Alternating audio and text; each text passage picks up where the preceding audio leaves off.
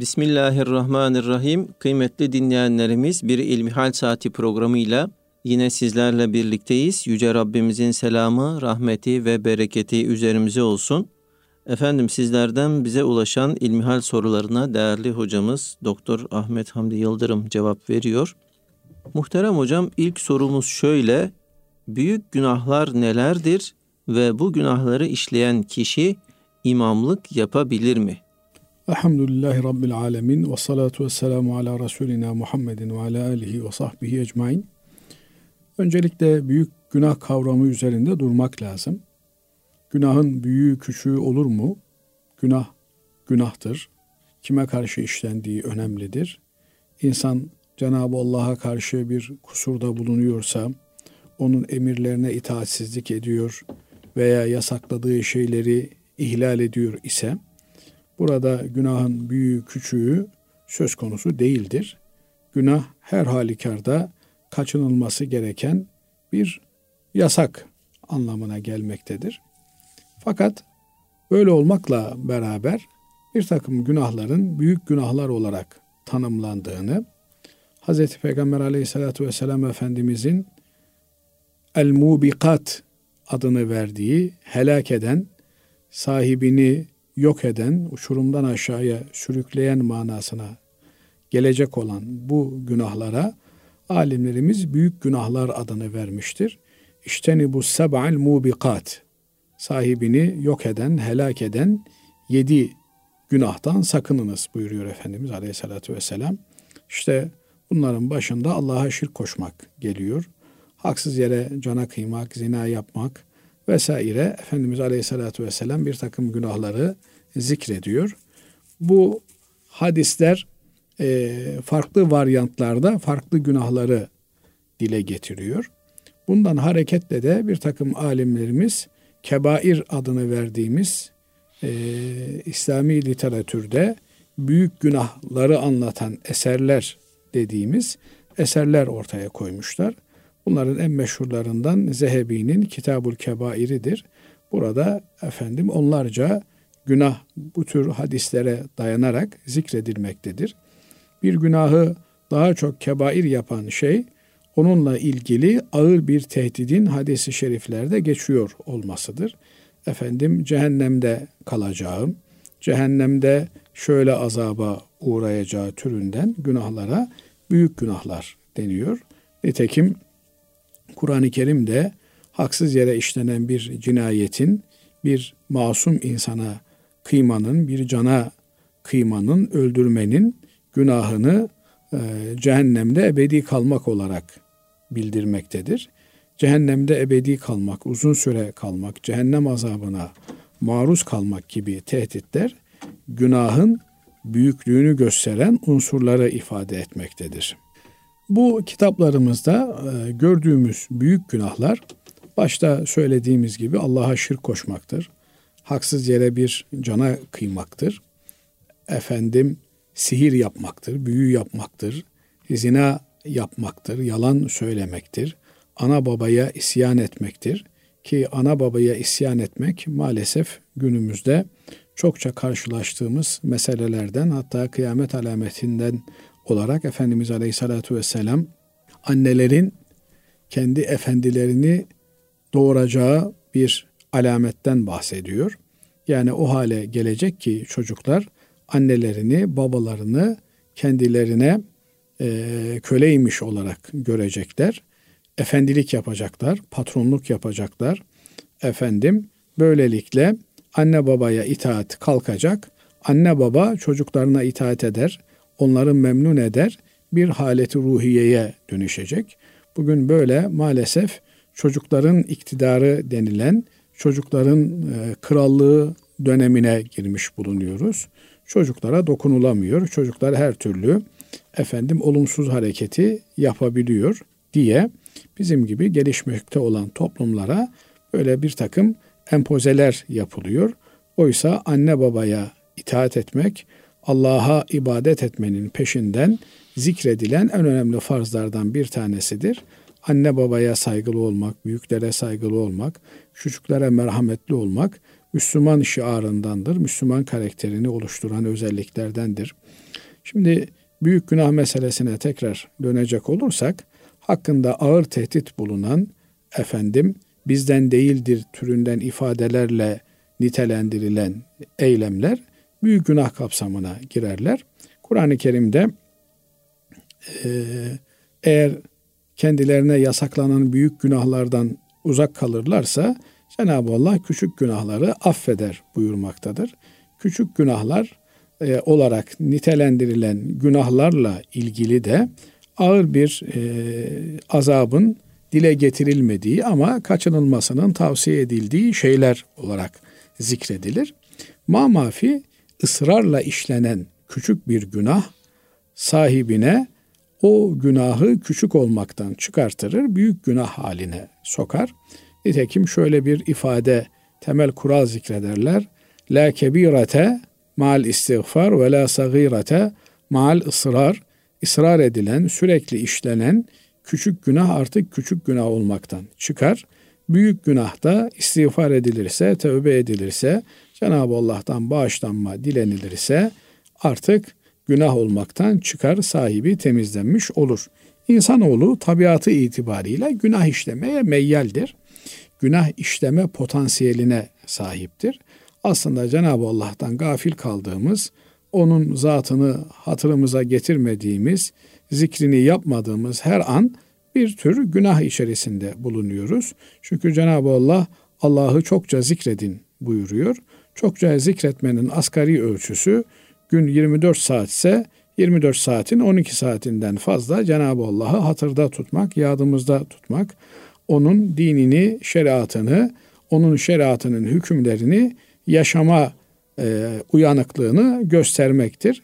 Bu yönüyle gaflet halimiz Allah'ın bu emrini hiçe saymak anlamına gelmektedir ki bunu bilinçli olarak yapmadığımız için burada çok ağır bir günahla karşı karşıya değiliz ama yine gaflet bize bir günah doğurmaktadır. Bundan dolayı yaptığımız iyilikler, kıldığımız cemaatle cuma namazı, bir haftalık yaptığımız bu tür kusurları, kabahatleri örtmeye yönelik kefaret mahiyetinde şeylerdir.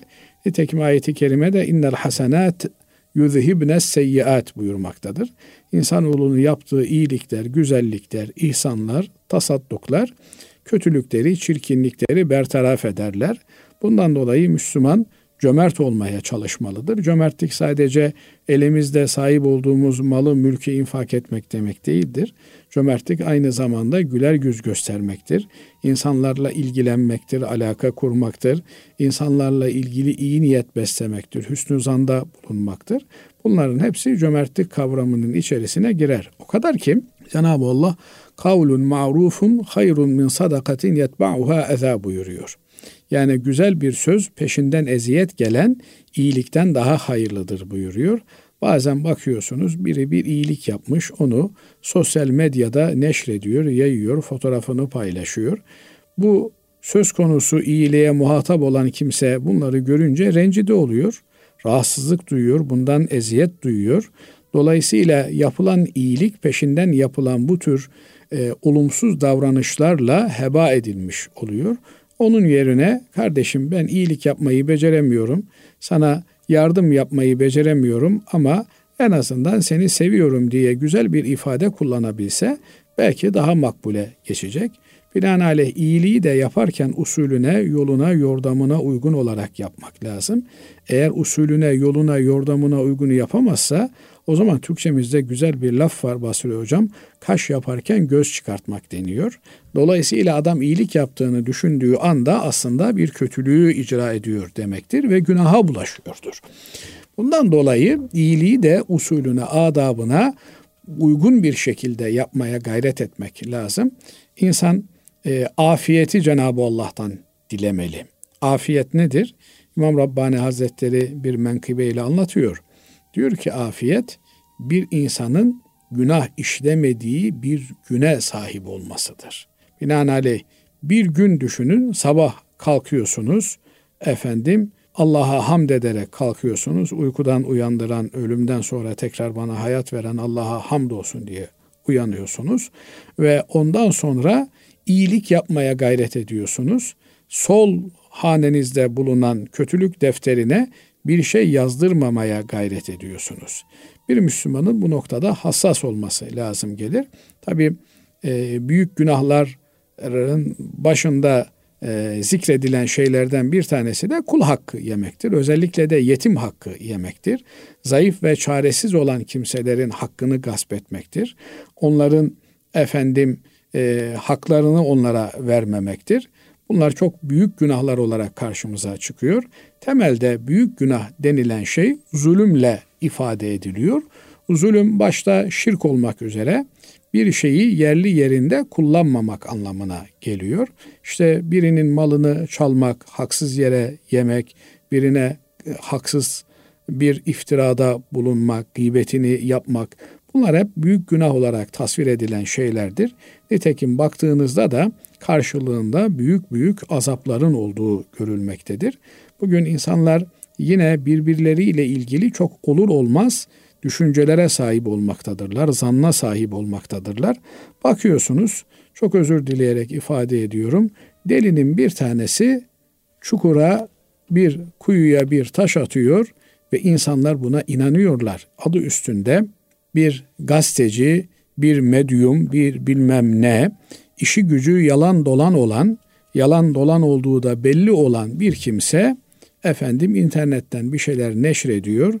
Bakıyorsunuz çok önemli kanaat önderleri, efendim topluma yön veren alimlerle ilgili bir yalancının, bir dedikoducunun iftirası üzerinden karalama kampanyası başlatılabiliyor. Oysa insanlar yapması gereken şeyi Kur'an-ı Kerim hayır düşünmek, hayır zanda bulunmak olarak yani insan şöyle kendine bakmalı. E, bu insan benden daha hayırlı bir insan, benden daha üstün bir insan. Ben böyle bir yanlışı yapar mıyım? Ben yapmayacağıma göre onun da bunu yapma ihtimali yoktur diye düşünmesi gerekirken bakıyorsunuz birbirimizin hakkında olur olmadık bir takım zanlarla hareket edebiliyoruz. İftiraya varan gıybettir, yalandır, dedikodudur. Her türlü olumsuz düşünceye kapılabiliyoruz. Bunlar da çok önemli meselelerdir. Unutmamak lazım gelir ki Cenab-ı Allah kendisine yönelik olan hakları affediyor. İnna Allah la yaghfiru en yushraka bihi ve yaghfiru ma dun zalika limen yasha. Allah kendisine şirkin dışında dilediği kulunun günahını bağışlar, affeder. Fakat bu bağışlanacak günahlar kategorisine Allah'a yönelik olan günahlarımız, suçlarımız namaz kılmamış, oruç tutmamış efendim bunlar dahil bir kul hakkı söz konusu olmuşsa birinin hakkını yemiş, arazisine tecavüz etmiş, efendim maaşını çalmış, e, işini, emeğini sömürmüş veya işverenine karşı e, dürüst olmamış vesaire kul hakkı olarak tanımlanan meselelerle ilgili Cenab-ı Allah kullarını özellikle de kıyamet aleminde bütün mahlukatla beraber diriltiyor ki bu tür mahlukat arasındaki hak davaları görülsün diye. Bunları Cenab-ı Allah affetmiyor. İlgili kişinin affetmesi ancak mümkün olabiliyor. Bugün bakıyorsunuz biri birinin oğlunu öldürmüş, babasını öldürmüş, eşini öldürmüş. Devlet af çıkarttım diyor. Ben affettim. Kardeşim senin ölen çocuğun, ölen annen, ölen baban yok ki. Kimin nesi öldürülmüşse, kim mağdur olmuşsa, kim burada kurbansa onun hakkını helal etmesi, affedecekse affetmesi gerekir. Hasılı kelam günahın her türlüsünden kaçmak lazım. İnsan günahlarını değil sevaplarını çoğaltmaya gayret etmeli. Bu yönüyle de her gün her sabah kalktığımızda Cenab-ı Allah'tan afiyet dilemeliyiz. Yani günah işlemeden bir gün geçirmenin niyeti ve telaşında olmalıyız. Değerli hocam bir de sorunun ikinci kısmı vardı. İmamlık yapabilir mi böyle Şimdi, bir kişi? Günahlar tabii e, büyüktür, küçüktür diye konuşurken bir de aşikara işlenen günahlar var. Yani bir adam günahı e, işliyordur, gizli iş, işliyordur, utanarak işliyordur, sıkılarak işliyordur. Biz kimsenin günah casusluğunu yapacak, efendim günah işliyor mu işlemiyor mu diye e, başına zabıta dikecek, polis dikecek halimiz yok. Kişi Allah'la arasında bir takım meseleleri yaşar. Ama adam şişeyi eline almış, gezdire gezdire içiyor. Aleni olarak kumar oynuyor. Bunlar büyük günahlar. Efendim veya yalan söylediği belli, insanların arasını açtığı, fitneye, fesada düşürdüğü belli. Bir, bu tür günahlarını aşikar olarak işleyen kimselere biz fasık diyoruz. Yani büyük günah işleyen, işlediği bilinen kimselere fasık diyoruz. Fasık demek yoldan çıkmış demek, raydan çıkmış kimse demek. Bu kimselerin imamlık yapması doğru değil. Yani bir mahallede bunların mahallenin camisinde imamlık yapmaları cemaat nezdinde, toplum nezdinde bir antipati oluşturacağı için bir nefret oluşturacağı ve camiden cemaatten maksat olan efendim cemaatin artması beklentisine e, yönelik bir problem teşkil edeceği için bunların imamlık yapmaları doğru değildir. Bunların imamlık yapmaları e, mekruh olarak görülmüştür. Tahrimen mekruh olarak görülmüştür. Fakat asıl olan camide cemaatle namazın kılınmasıdır. Binaenaleyh böyle bir kimse devlet tarafından imam olarak burada koyulmuş ise insanlar istemeseler de sevmeseler de caminin, cemaatin, cemaate gitmenin gerekliliği hatırına camiye, cemaate bu vatandaşın arkasında namaza devam etmeliler. Ama böyle bir imamın değiştirilmesi için de elinden gelen gayreti göstermeliler. Böyle bir imamı bahane ederek camiden, cemaatten kaçmak, uzaklaşmak, soğumak doğru olmaz. Çünkü bizim için önemli olan ümmetin birlikteliğidir. Camide cemaatle en azından en asgari düzeyde Müslümanların bir beraber ortak bir iş yapabilmeleridir. Eğer bunu beceremezsek o zaman biz hayatın hiçbir alanında ortak bir eylemin içerisinde olamayız demektir. Bundan dolayı külli kaideler açısından bakıldığında olayın temelleri üzerinden bir değerlendirme yapıldığında camide cemaatin devamı böyle bir kimsenin e, durumunu tölere etmeyi gerektirmektedir. Ama eğer tercih imkanı elimizde ise elbette en takvalı olanını, en muteber olanını seçmek durumundayız. Bunu ilmihal kitaplarımız dile getirirler. İnsanlar imam seçecekleri kişi de belli bir takım şartların bulunmasını ararlar. Bunların en başında gelen şeylerden bir tanesi Kur'an-ı Kerim'e yönelik bilgisinin hem kıraat bilgisinin hem şeriat bilgisinin, hüküm bilgisinin yerinde olması, Kur'an-ı Kerim'i doğru düzgün tecvidiyle okuyabilmesi ve Allah'a karşı hassasiyeti, takva duygusunun yerinde olmasıdır. Günah işleyen kimse özellikle de bir günahı aşikar olarak işliyorsa onun Allah'a karşı olan hassasiyeti zedelenmiş demektir. Toplum nezdinde de bundan dolayı pek bir itibarının kalmadığı da aşikardır. Ama az önce de ifade etmeye çalıştığım gibi kar ve zarar dengesi açısından bakıldığında böyle bir kimse imam diye camiye, cemaate gitmemezlik yapmak doğru olmaz. Doğru olan camiye, cemaate devam etmek ama elimizdeki efendim gücü, kuvveti kullanarak böyle kimselerin e, ümmeti Muhammed'in kutsallarından olan camilerinde mihrapları işgal etmelerine müsaade etmemektir. Allah razı olsun kıymetli hocam. Efendim şimdi ikinci sorumuz şöyle. Üvey evlat üvey babasının mirasçısı olabilir mi? Şimdi mirasçılıkta e, temel mesele nesep meselesidir. Yani kim kimin nesebinden geliyorsa onun mirasçısı olabilir, ona mirasçı olabilir. Bir kimse e, ikinci bir evlilik yapmış veya çocuğu olan bir eşle evlenmiştir. Bu çocuk onun çocuğu sayılır ama çocuğu değildir. Kendi sulbünden, kendi canından çocuğu değildir. Binaenaleyh kendi sulbünden çocuğu olmadığı için, kendisinden bir parça olmadığı için ne kendisine mirasçı olur ne de e, babalığın üvey evlada mirasçı olması söz konusu olabilir. Biliyorsunuz miras e, rejiminde en temel ilkelerden bir tanesi kim kime mirasçı oluyorsa miras bırakan da olur demektir. Şöyle ki nasıl bir evlat babasına mirasçı oluyorsa baba da evladına mirasçı olabilir. Eğer bir miras rejimi bugün Türkiye'mizde yürürlükte olan miras rejiminde olduğu gibi tek taraflı bir mirasçılığı kabul ediyor, öngörüyor, aksini öngörmüyorsa burada bir sakatlık var demektir. Mesela bugün adam çocuğunu evlendirmiş, efendim çocuğu bir hanım almış, o da çoluğa çocuğa karışmış, ölüyor. Öldüğünde kendi alt soyuna, çoluğuna, çocuğuna, hanımına miras kalıyor. Ama parayı aldığı, serveti aldığı, asıl kendisini mal mülk sahibi yapan babasına, annesine mirasından bir şey kalmıyor. Oysa Kur'an-ı Kerim annenin, babanın asla düşmeyen mirasçılar olduğunu ifade ediyor. Bir adamın 80 tane de çocuğu olsa öldüğünde annesi babası sağsa annesi babası onun malının mirasçısıdır.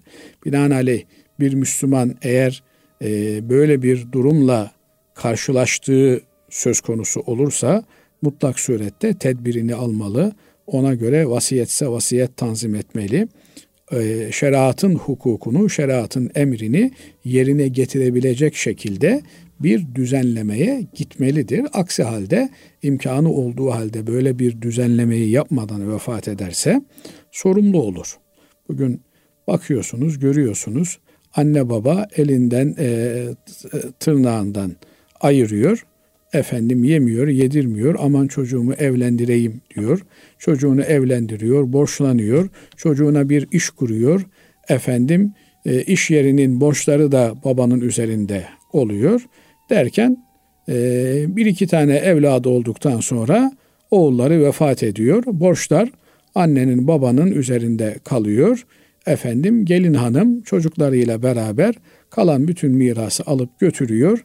E anneye babaya bir şey yok. Bu haksızlık, bu adaletsizlik, bu zulüm. İşte az önce sözünü ettiğimiz büyük günahlardan bir tanesi. Binaenaleyh bu gibi durumlarda mutlak surette anneleri babaları hayatta olan kimseler buna yönelik tedbirlerini almalılar. Bu tedbirlerin başında da evlenirken veya çoluğumuzu çocuğumuzu yetiştirirken bu şuura yönelik olarak yetiştirmek ve onlara dinimizin hükümlerini öğretmek gerekiyor. Aksi halde hepimiz vebal altında kalmış oluruz. Soruya tekrar cevap verecek olursak, e, üvey evlatlık veya üvey babalık bir kan bağı doğurmadığı için evet mahremiyet doğurur. Bir e, kız çocuğu eğer annesi yeni bir evlilik yapmış ve babalığıyla beraber bir evde kalıyorsa elbette e, babasının, üvey babasının mahremidir.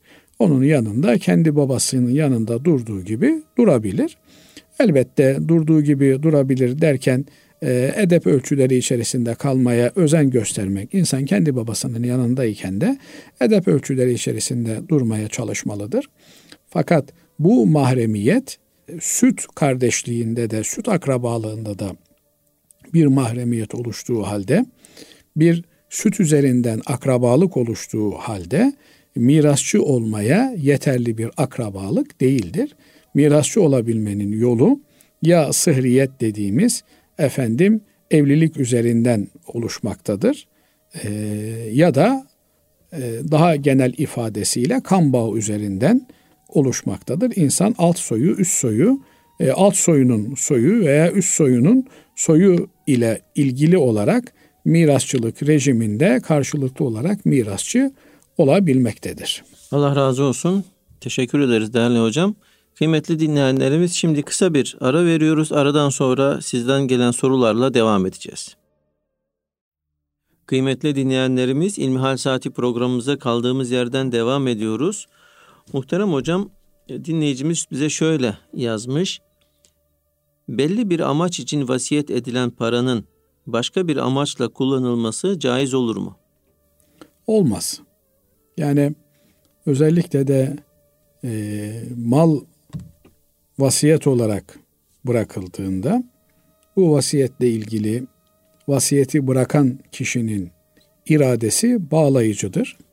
Öncelikle vasiyetle ilgili şunu bilmek lazım gelir ki vasiyet kişinin kendi mal varlığı üzerinde ölümünden sonraya yönelik olarak tasarrufta bulunmasıdır. Ben öldükten sonra şu paramı, şu tarlamı, şu arabamı, şu malımı filan yere veriniz, filan kimseye veriniz diye yaptığı vasiyettir. Bu vasiyet ölümden sonraya yönelik bir tasarruf olduğu için ölümüyle beraber yapılacak işlemlerde efendim üçüncü sırada yer alır. Biliyorsunuz bir kimse öldüğünde ilk yapılacak şey onun mal varlığı üzerinden önce tecihizü tekfin dediğimiz cenaze masraflarının karşılanmasıdır. Bugün artık Türkiye'mizde elhamdülillah her türlü e, belediye bu hizmetleri bila bedel karşılıksız olarak yapmaktadır. Ölen kimse e, ölüm raporu verildikten sonra belediye hizmetlileri tarafından alınmakta, yıkanmakta, kabri kazılmakta, defnedilmekte. E, belediyenin yine istihdam ettiği imamlar tarafından gerekli dini merasim icra edilmekte. Bu yönüyle e, yeter ki ölsün insan herhangi bir definle ilgili bir masraf söz konusu değil. Ama özellikle de e, batıda bir takım işte e, Rusya gibi ülkelerde ölmek çok maliyetli. Oralarda aksine doğumda devlet bütün masrafları karşılıyor. Bizim de de elhamdülillah memleketimizde artık eskisi gibi değil doğumda devlet yine önemli bir kısmını karşılıyor. Her ne kadar bir takım eksiğimiz, gediğimiz, kusurumuz varsa da ama doğmak yine ülkemizde maliyetli bir şey. Fakat ölümün bir maliyeti yok. İkinci sırada eğer bir masrafı vesairesi varsa adamın diyelim ki işte ölmüş 100 bin lira parası varmış kenarda veya işte 100 bin lira değerinde gayrimenkulü varmış. Öncelikle defin masrafları 10 bin lira defin masrafları tuttu diyelim. Geriye 90 bin lirası kaldı. Bu 90 bin liranın da öncelikle borçları ödenir. Yani adamın kime borcu varsa onlar alacaklılar, alacaklılarını ispat etmeleri kaydı şartıyla alacaklı olduklarını işte derler ki benim şu kadar alacağım var, benim bu kadar alacağım var. Nihayetinde e, ölen kişinin borçları da 30 bin lira tuttu. 30 bin lira da öylelikle borçların kapatılmasına kullanılır. Geriye ne kaldı? 60 bin lira. Bu 60 bin liranın da üçte birine kadar yani 20 bin lirasına kadar vasiyetleri buradan yerine getirilir. Ama eğer üçte birini geçiyorsa yani mesela demiş ki 50 bin lira filan kimseye verin demiş. Fakat 50 bin lira onun e, defin işlemleri ve borçlarının ödenmesinden sonra mal varlığının üçte birini geçmesi halinde gerideki mirasçılarının onay vermesine bağlıdır. Onay verirlerse ne ala vermezlerse 50 bin lira değil de üçte birine kadar yani bizim bu misalimizde görüldüğü üzere 20 bin liraya kadar ödeme yapılır. Geri kalan kısmı mirasçılarına bölüştürülür.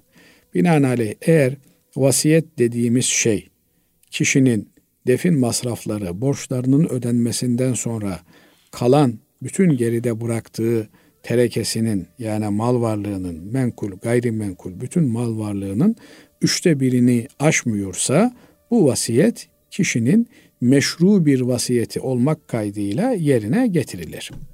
Burada ne olabilir? Demiştir ki işte filan yerdeki camiye bağışlayın. Fakat oradaki cami deprem olmuş da yıkılmıştır. Artık o cami ve o bölge meskun mahal olmaktan çıkmıştır. O bölge işte bugün e, ülkemizde önemli bir e, kesiminde 11 vilayetimizde büyük bir deprem, deprem afeti yaşadık. E, Birçok bölgede artık e, yerleşim yerleri değişti. Oralarda bulunan bir camiydi diyelim. O camiye verilme imkanı kalmadı. O zaman ne olur? En yakın yere harcanır. Ama Diyelim ki işte kuzenlerimden Ahmet'le Mehmet'e, Fadime'ye, Ayşe'ye verin dedi. Bu malı verecek olan mirasçılar da biz onları sevmiyoruz, onlarla husumetimiz var, onlara vermeyelim de e, filanlara verelim diye bir tercihte bulunamazlar. Bulunurlarsa vasiyete hıyanet etmiş olurlar. Ee, bu da büyük bir günah olarak Kur'an-ı Kerim'de de ifade edilir. Binaenaleyh e, kim vasiyeti değiştirirse büyük bir günah yüklenmiş olur. Bu e, meselede de dikkatli olmak lazım. Kişinin e, sağlığında yapmış olduğu vasiyete riayet etmeye azami gayret göstermek gerekir. Vakıflar da böyledir. Yani adam bir vakıf yapmış, vefat ettikten sonra bazen oluyor maalesef. Bugünkü hukuk düzeninin açıklarından da istifade ederek adam benim diyor babam veya işte e, dayım, teyzem, amcam her neyse aklı başında değildi diyor. Burayı vakıf yaparken, vasiyet ederken dava açıyor, itiraz ediyor. Böylelikle yapılan hayra mani olma gibi bir şeye yelteniyorlar ki Allah muhafaza eylesin. Bu çok ağır vebal doğuran, mesuliyeti olan bir meseledir. Binaenaleyh kişiler hayatlarındayken yaptıkları iradeleriyle ortaya koydukları tasarruflara mümkün mertebe riayet etmek gerekir.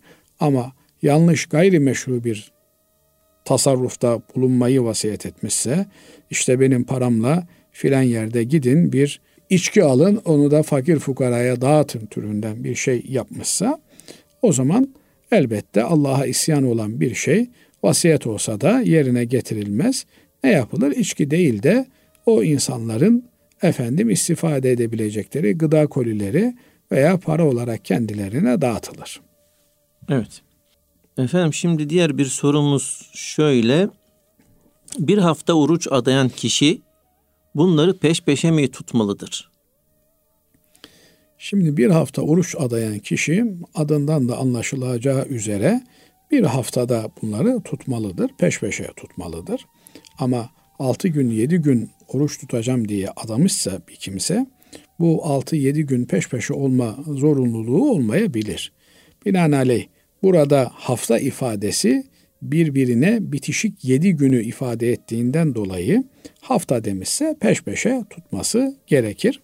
Ama hafta dememiş efendim e, söylerken de peş peşe e, yapmaya niyet etmemişse yani 6 gün oruç tutacağım demiş, 7 gün oruç tutacağım demiş. Bu kimseye sorulur sen bunları söylerken bu orucu peş peşe tutmaya mı niyet ettin yoksa mutlak olarak 6 gün oruç tutmaya mı niyet ettin? Eğer 6 gün oruç tutmaksa bunu e, farklı günlerde tutabilir. Söz gelimi pazartesi, perşembe günlerini oruç tutar. Üç tane pazartesi, perşembeyi oruç tuttuğunda zaten altı günü oruç tutmuş olur. Evet. Diğer bir sorumuz şöyle değerli hocam. Ehli kitaptan olan bir kadınla kılınan nikahta şahitlerin Müslüman veya ehli kitap olması arasında fark var mıdır? Şimdi bu fukahamız arasında tartışılmaz mevzulardan bir tanesidir. Şahitler niçin aranıyor?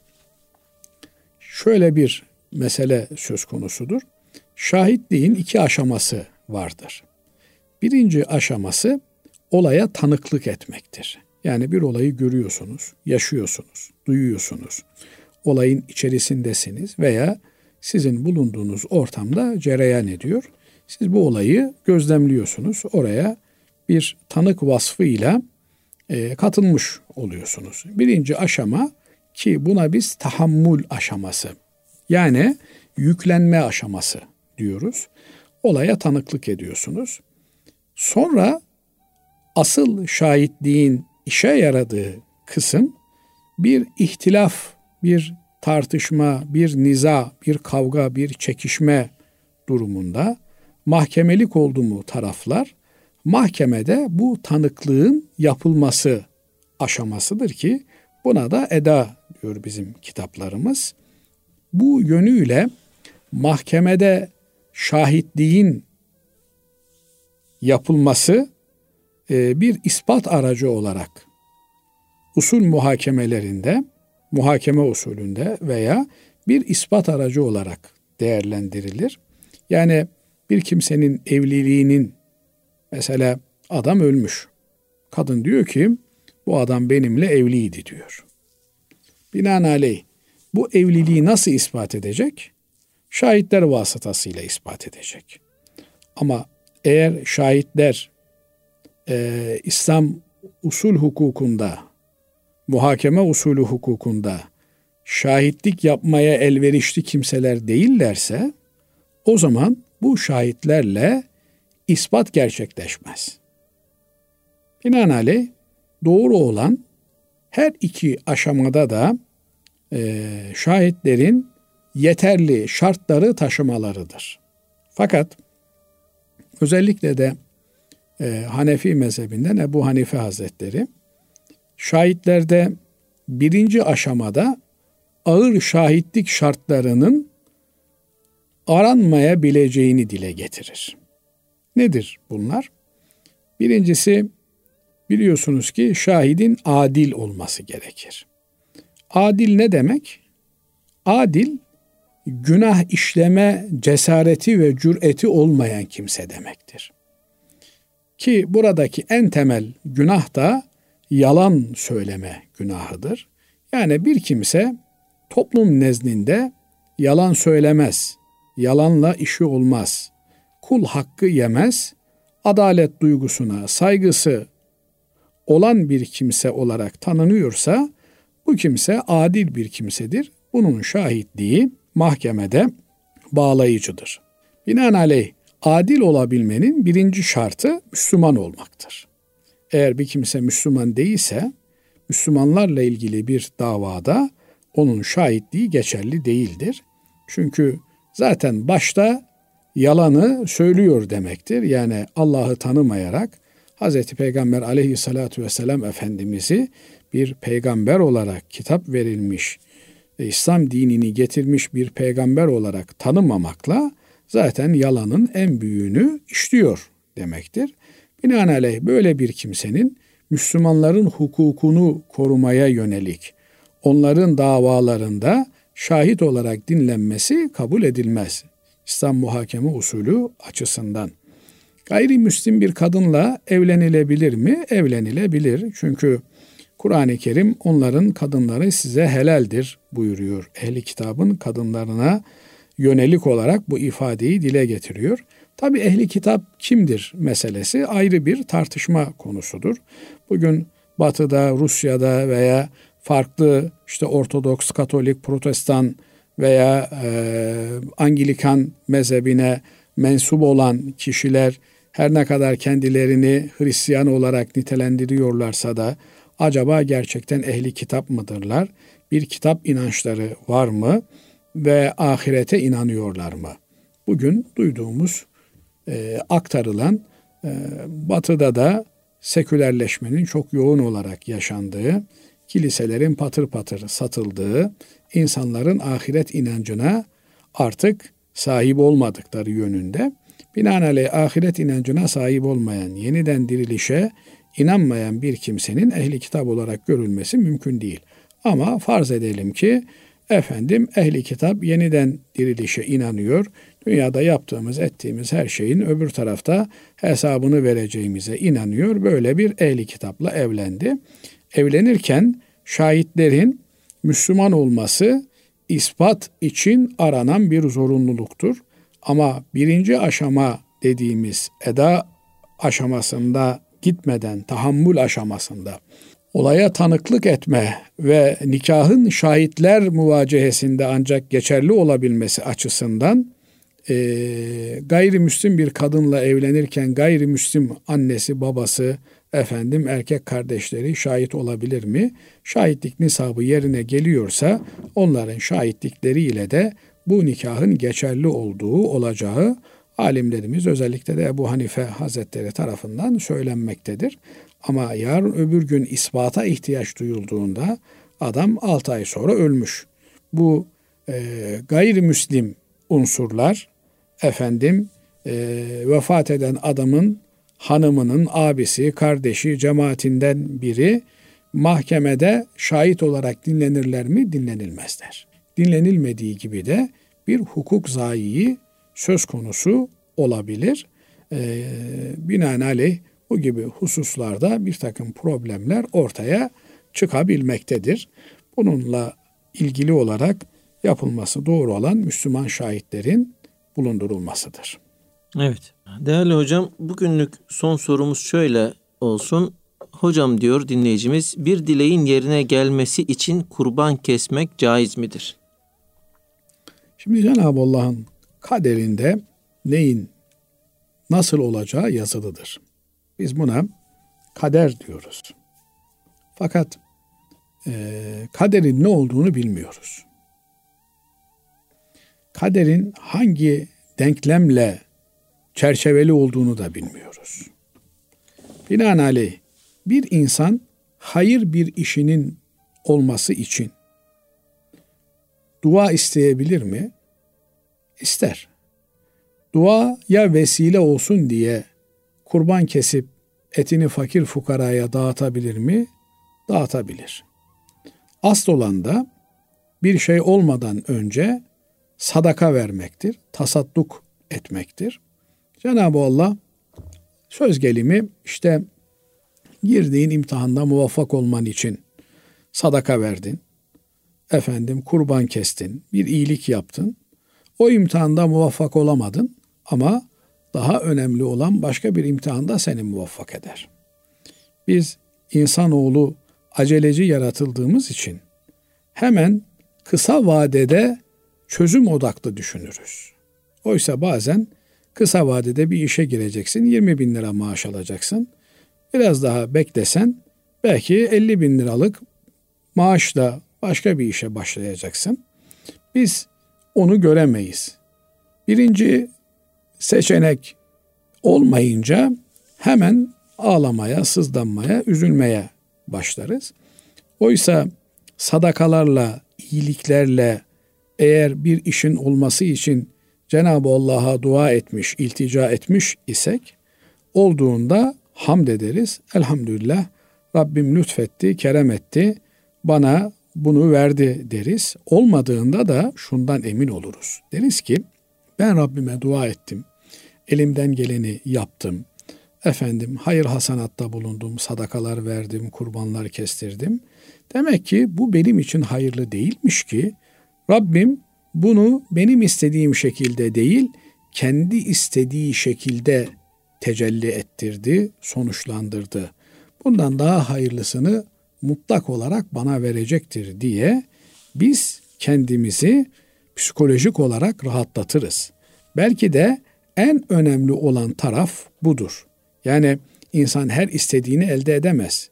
Eğer herkes her istediğini elde etseydi dünyada kargaşa çıkardı. Ben de aynı elmayı istiyorum, sen de aynı elmayı istiyorsun. Ama bir de bakalım elma bizi istiyor mu? Binaenaleyh burada önemli olan mesele bizim istediğimizde, elde ettiğimizde takındığımız tavır kadar istediğimize ulaşamadığımızda göstereceğimiz tavır da önemlidir. Ben istedim, elimden geleni ardıma koymadım, elimdeki imkanları kullandım ama olmadı demek ki böylesi daha hayırlıymış diye teslim olabilmektir. Ve daha hayırlısını Cenab-ı Allah'ın mutlak surette vereceğine olan inancımızdır. Çünkü Cenab-ı Allah adili mutlaktır. Buyuruyor ki kullarıma söyle ben onlara yakırım. Benden isterlerse ben onlara veririm. Binaenaleyh biz istedik mi Cenab-ı Allah verir. Neyi verir? Bizim istediğimizi istediğimiz zaman istediğimiz şekilde mi? Yoksa istediğimizi o kendi istediği zaman istediği şekilde mi verir? Veya bizim istediğimiz aslında bizim zararımıza olan şey. Bazen insan bela olacak şeyi sanki hayrına olacakmış gibi ister. Öyle birçok şey görüyoruz. Bazen insan diyor ki lanet olsun keşke olmasaydı diyor. Bakıyorsunuz adam bir araba almış. Trafikte giderken delinin bir tanesiyle karşılaşıyor ve o araba onun sonu veriyor. E şimdi araba almak güzel bir şeydi, bir nimet olarak görünüyordu. Elbette bu tür ihtimallere binaen araba almayı veya hayrı istemeyi terk edecek değiliz. Ama demem o ki neyin bize netice itibarıyla iyi sonuçlar vereceğini, neyin kötü sonuçlar vereceğini bilmediğimize göre teslimiyet içerisinde olursak rahat ederiz. Cenab-ı Allah her şeyin hayırlısını lütfeylesin. Bizi de hayırlara ehil, hayırlı, güzel insanlar eylesin. Allah razı olsun kıymetli hocam. Ağzınıza sağlık. Değerli dinleyenlerimiz, bugünkü İlmihal Saati programımızın böylece sonuna ermiş bulunuyoruz. Efendim hepinizi Allah'a emanet ediyoruz. Hoşçakalın.